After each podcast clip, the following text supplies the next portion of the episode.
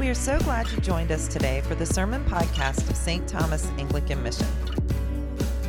St. Thomas is a convergent church anchored in Anglicanism and located in beautiful Matthews County, Virginia.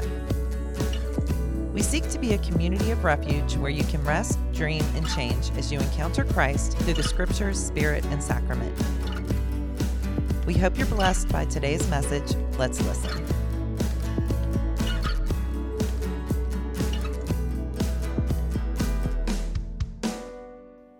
Here's the gospel reading for today. It comes from Luke chapter 1, beginning in the 26th verse. In the 6th month of Elizabeth's pregnancy, God sent the angel Gabriel to Nazareth in a village in Galilee to a virgin named Mary. She was engaged to be married to a man named Joseph, a descendant of King David. Gabriel appeared to her and said, "Greetings, favored woman. The Lord is with you." Confused and disturbed, Mary tried to think what the angel could mean. "Do not be afraid, Mary," the angel told her, "for you have found favor with God. You will conceive and give birth to a son, and you will name him Jesus. He will be very great and will be called the Son of the Most High. The Lord God will give him the throne of his ancestor David, and he will reign over Israel forever. His kingdom will never end." Mary asked the angel, "But how can this happen? I am a virgin." The angel replied, "The Holy Spirit will come upon you, and the power of the Most High will overshadow you. So the baby to be born will be holy, and he will be called the Son of God. What's more, your relative Elizabeth has become pregnant in her old age. People used to say she was barren, but she's now in her 6th month. For nothing is impossible with God." Mary responded, "I am the Lord's servant. May everything you have said about me come true." And then the angel left her. The gospel of the Lord. Praise to you, Lord Christ.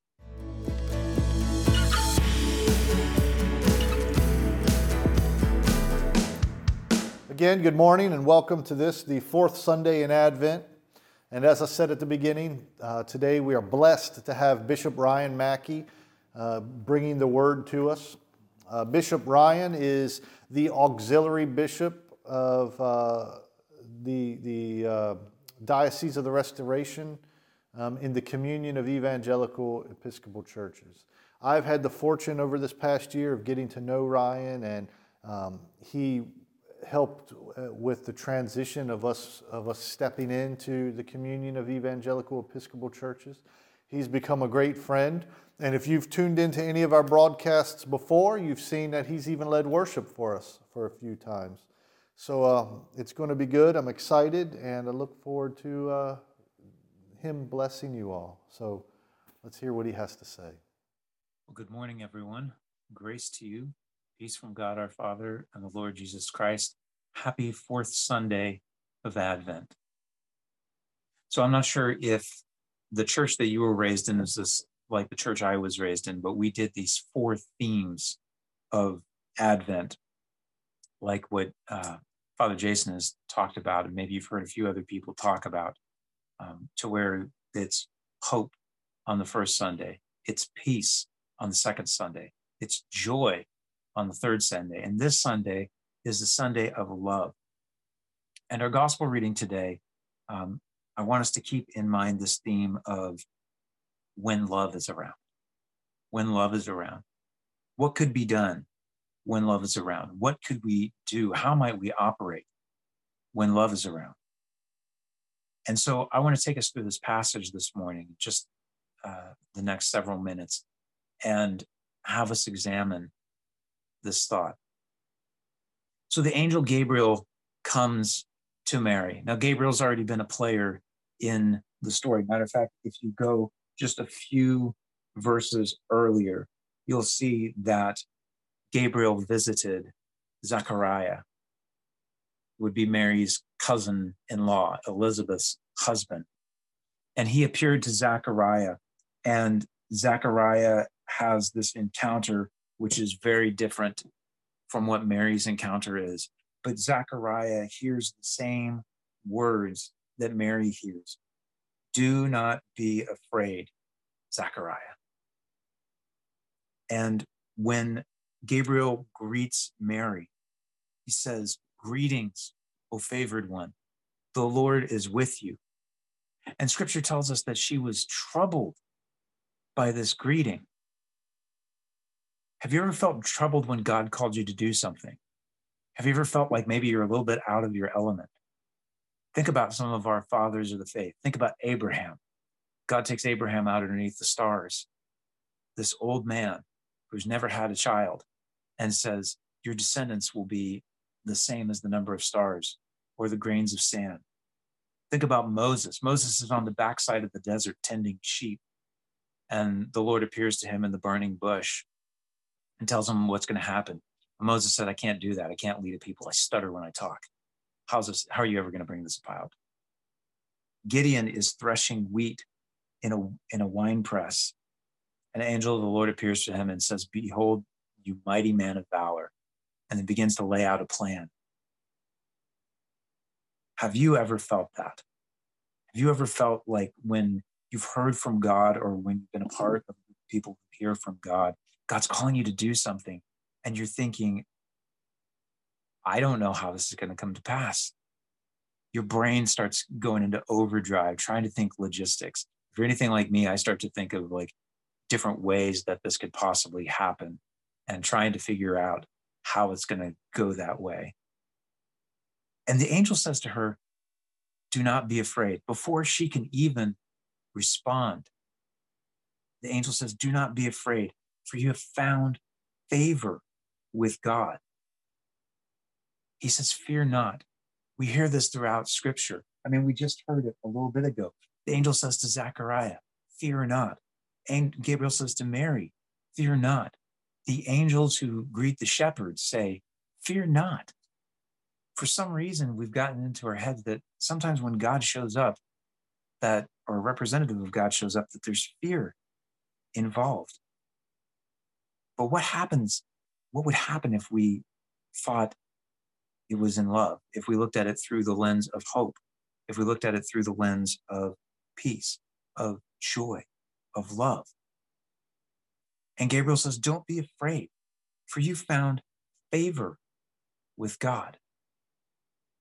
The angels would say to the shepherds, and on earth, peace to men of goodwill, or another translation says, peace to them on whom his favor rests. And God says, you have found favor with God, and you will conceive in your womb, and you will bear a son, and you will call his name Jesus. The angel already begins to, Gabriel already begins to lay things out for her and says, don't be afraid, you're favored. And because you're favored, because this is the plan, this is the will of God for your life, this is what's going to happen. And Mary says, well, how is this going to happen?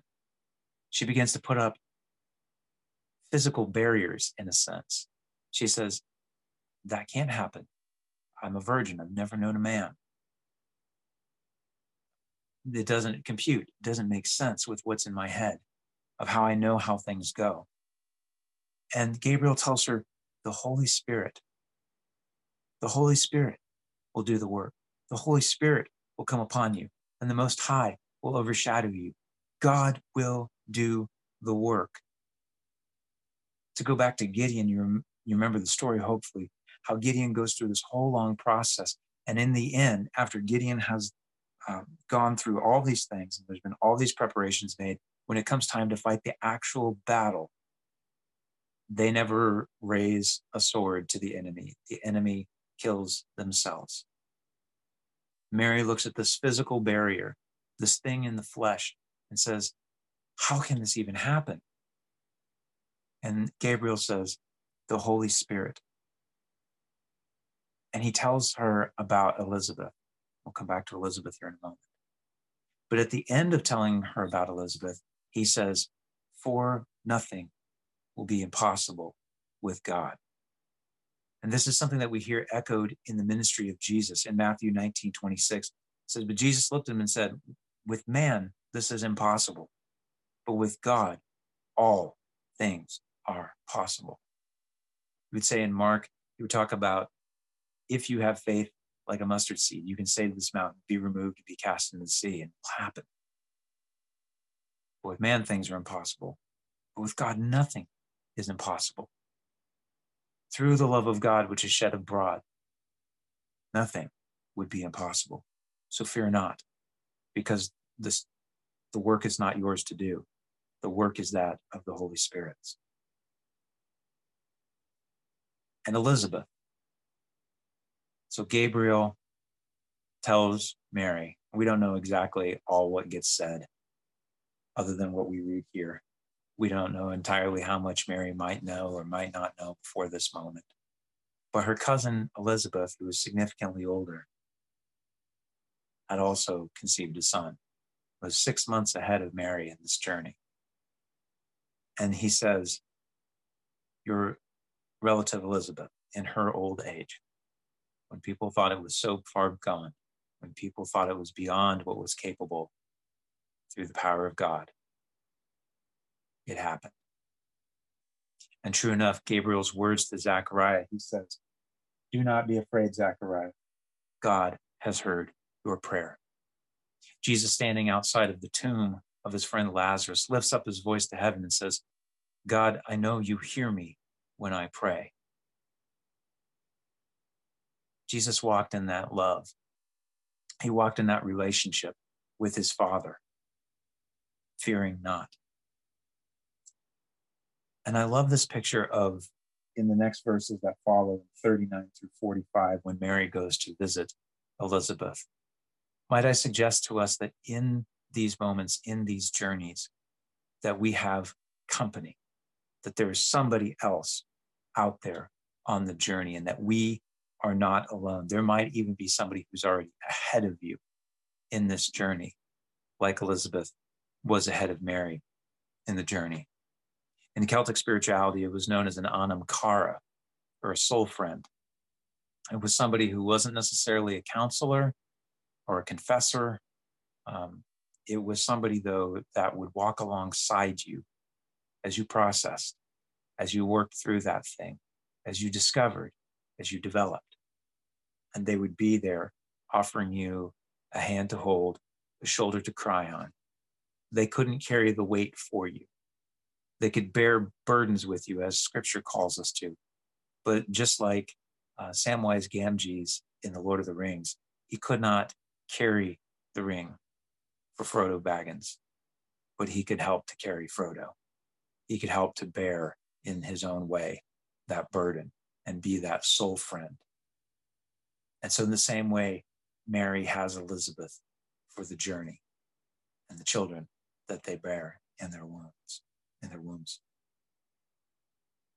So we come to the end of this passage. And after Gabriel has greeted her, after Gabriel has assured her that all will be well, after Mary has momentarily protested, and after Gabriel has said, the Holy Spirit's going to make it work. With God, all things are possible, and you've got somebody along with you for the journey. Mary looks at Gabriel and says, I am the Lord's servant. May everything you have said about me come true. And then the angel leaves. And Mary walks forward, knowing that she's been called, knowing that the love of God has been shed abroad over her, knowing that the Holy Spirit would be there to comfort and to counsel, to know that this is not an impossible thing to God, and knowing that she's got help on the journey. She has a companion with her. Earlier this week, I was going through social media, as sometimes you do. So people talk about the endless scroll. And I was doing just a quick scroll. And I landed on the account of an acquaintance of mine. And he was telling a story about his granddaughter. And I wanted to read this for you. It's just a little short anecdote. And this gentleman said, tonight, my grandgirl, Leila, took the family's cross off the wall. And her mother asked her if she knows what it represents. ready to explain. And Leila said, God. She's running around with it, with the cross, saying, who cares about danger when there's love?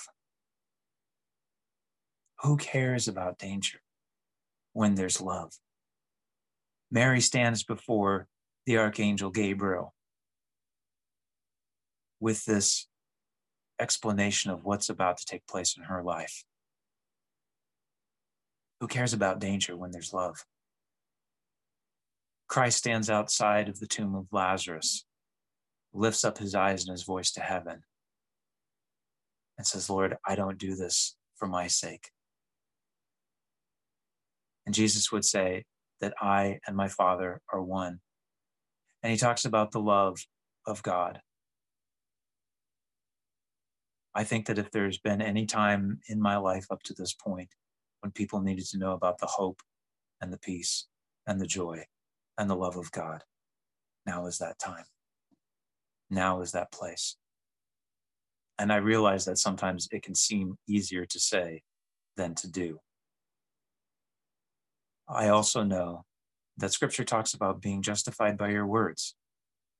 I also know that it's important to mind what you say. When I was a kid, we would sing this song about be careful little ears what you hear, be careful little eyes what you see, be careful little mouth what you speak, be careful little feet where you go.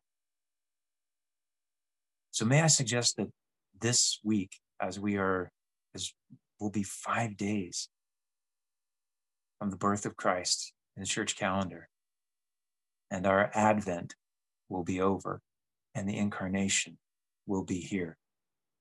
Might I suggest to us that in these next 5 days, we dedicate it to living in the hope of God. The song, O Holy Night, talks about the thrill of hope and how the weary world rejoices. Man, this is a time for the world to rejoice. And it's a time to feel that thrill of hope. Scripture talks about letting the peace of God reign. Let the peace which passes all understanding guard our hearts and our minds. Joy, the joy of the Lord being our strength, the joy of the Lord filling us to overflowing. And of course, the song, Joy to the World, the Lord is come, let the earth receive. And finally, love. And there's so many scriptures about love. Christ said that greater love is no man than this, that he would lay down his life for those whom he loves. How do we do that? We do it in walking out our lives. We do it through gestures. We do it through actions. We do it through words. When's the last time you told someone you loved them? When was the last time you showed someone you loved them? When was the last time you felt loved by someone?